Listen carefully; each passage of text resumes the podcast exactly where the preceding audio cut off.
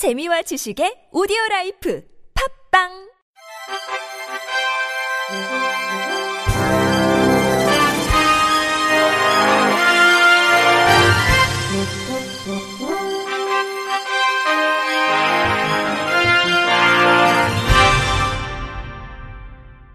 청취자 여러분 안녕하십니까? 9월 26일 화요일 KBIC 뉴스입니다.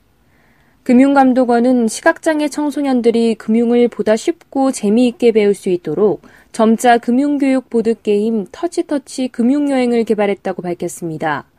이번에 개발한 보드게임은 게임판과 코인, 게임카드 등 모든 기자재를 점자로 처리하고 일반 보드게임보다 크고 내구성 있게 제작한 것이 특징입니다.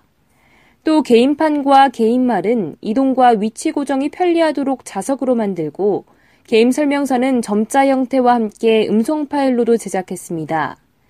게임은 주어진 자금으로 저축과 보험, 투자, 소비, 기부 등 다양한 금융 활동을 하면서 가장 높은 점수를 얻는 사람이 승리하는 방식이며 게임 1회당 40분가량 소요됩니다. 금감원 관계자는 이번 보드게임을 통해 시각장애 청소년들이 합리적 금융의사결정의 개념을 이해할 수 있을 것이라며 많은 이들이 이용할 수 있도록 시각장애인 관련 기관에 배포하겠다고 말했습니다.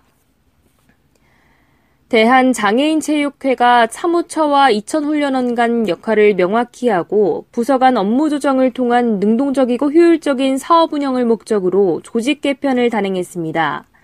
장애인체육회에 따르면 지난 19일 서울 송파구 방이동 올림픽 파크텔에서 제4차 이사회를 갖고 이 같은 내용의 직제 규정 일부 개정안을 심의 의결했습니다.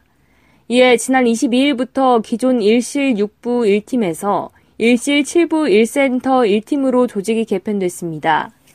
조직이 개편되면서 권익보호센터는 기존의 감사실에서 분리하고 사무총장 직속으로 편제해 장애인 선수의 성폭력 예상 및 심리상담 업무를 강화하도록 했습니다.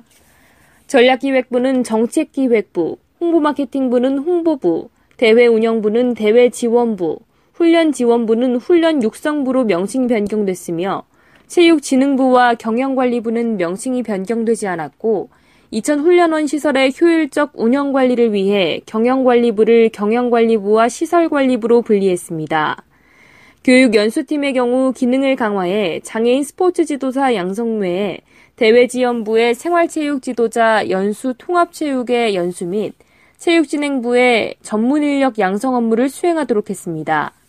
여기에 훈련 지원부 의 스포츠 과학팀을 별도로 운영해 체계적인 스포츠 과학을 지원하도록 했습니다. 이시종 충북지사가 장애인 관련 시설을 집약한 장애인 테마파크 조성을 추진하자고 제안했습니다. 이 지사는 어제 확대 간부회의에서 장애인 먼저라는 충북의 캐치프레이즈가 대내외적으로 많이 각인됐고 총리도 장애인 체전 격려사를 통해 정부 정책에 반영하겠다고 했다면서 이같이 말했습니다. 그는 전국 체전보다 장애인 체전을 먼저 한 것은 역사적인 일이고 15,000명이 꽉 찬 종합운동장에서 한 것도 처음이라며 장애인은 물론 비장애인도 감동적이었다고 하는 것을 보면 이는 장애인 체육사의 획기적인 일이었다고 자평했습니다. 그러면서 장애인 먼저라는 브랜드는 우리가 키워갈 필요가 있고 충북이 장애인 먼저에 대한 대한민국을 만드는데 선도적인 역할을 해야 한다고 강조한 뒤 장애인 단체, 장애인 체육회, 충북연구원 등 단체와 전문기관이 참여하는 실무위원회를 구성해서 큰 방향으로 의견을 나눠보라고 지시했습니다. 충청남도의회 더불어민주당 김현도 의원은 지난 19일 제299회 임시회 제1차 본회의에서 5분 발언을 통해 시각장애인 공동생활가정을 조속히 설치해야 한다고 촉구했습니다.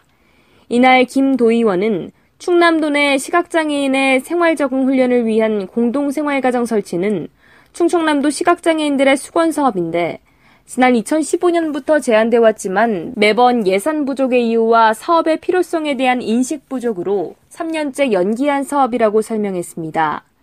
이어 갑자기 시력을 잃은 장애인들은 무엇보다 일상생활에 복귀하고자 하는 노력이 가장 필요하고 여기에는 약 4개월에서 5개월 정도가 소요되는데 현재 이런 훈련이 일부라도 가능한 곳은 천안에 위치한 충청남도 시각장애인 복지관이 유일하다며 지리적 접근성이 떨어지는 서천이나 태안, 금산과 같은 곳에 거주하는 시각장애인들이 매일 천안까지 왕복하기는 어렵다고 지적했습니다. 이에 김 도의원은 각 지역에 별도의 훈련장을 만드는 것은 인력과 예산 낭비를 가져오게 된다며 충청남도 시각장애인 복지관 근처에 훈련 기간 동안 거주할 수 있는 공동생활 가정을 설치하는 것이 가장 적절한 방안이라고 강조했습니다.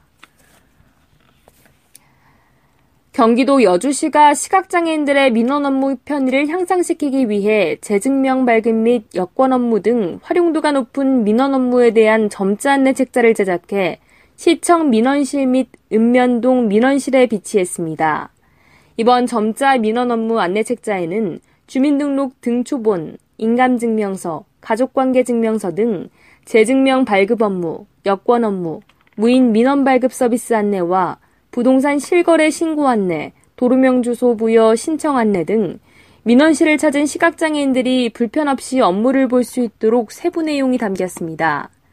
시 관계자는 정보 접근이 어려운 중증장애인들의 정보 격차 해소를 위한 시책을 마련하게 됐다며 추진 배경을 설명하고 앞으로도 청각장애인 및 노약자 민원인을 위해 보청기 및 확대경을 시청 민원실 및 12개 읍면동 사무소에 구입 비치하는 방안도 추가로 검토하는 등 민원인 편의 제공과 고객 만족 행정에 적극 노력하겠다고 말했습니다. 경북 봉화 지역 장애인들의 오랜 수건인 장애인 복지센터가 완공돼 어제 개소식을 갖고 공식 운영에 들어갔습니다. 봉화군 장애인 복지센터는 총 사업비 30억 원을 들여 지하 1층, 지상 3층, 건축 연면적 1258제곱미터 규모로 단체별 사무실, 장애 유형별 각종 교육실, 건강증진실, 대강당 등 교육시설과 휴게실, 식당 등 휴게시설, 장애인 보장구 수리실 등 필요시설을 효율적으로 배치해 장애물 없는 생활환경 BF 인증을 획득했습니다.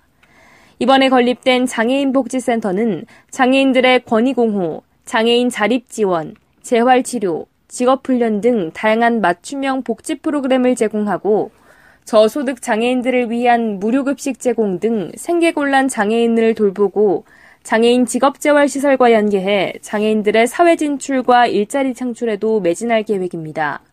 박노옥 군수는 장애인들이 더 나은 환경에서 다양한 복지 혜택을 누릴 수 있도록 장애인 복지 인프라 구축에 더욱 노력하겠다고 말했습니다.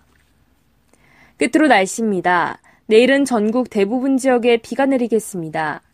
예상 강수량은 서울 경계 지역은 5mm, 충청 남부 경북 지역은 10에서 40mm, 전남 경남 지역은 30에서 80mm로 경상 해안을 포함한 일부 지역은 120mm가량의 많은 비와 돌풍이 예상되니 시설물 관리에 유의하시기 바랍니다. 내일 아침 최저 기온은 16도에서 22도, 낮 최고 기온은 20도에서 28도가 되겠습니다. 이상으로 9월 26일 화요일 KBIC 뉴스를 마칩니다. 지금까지 제작의 류창동, 진행의 주소연이었습니다. 고맙습니다. KBIC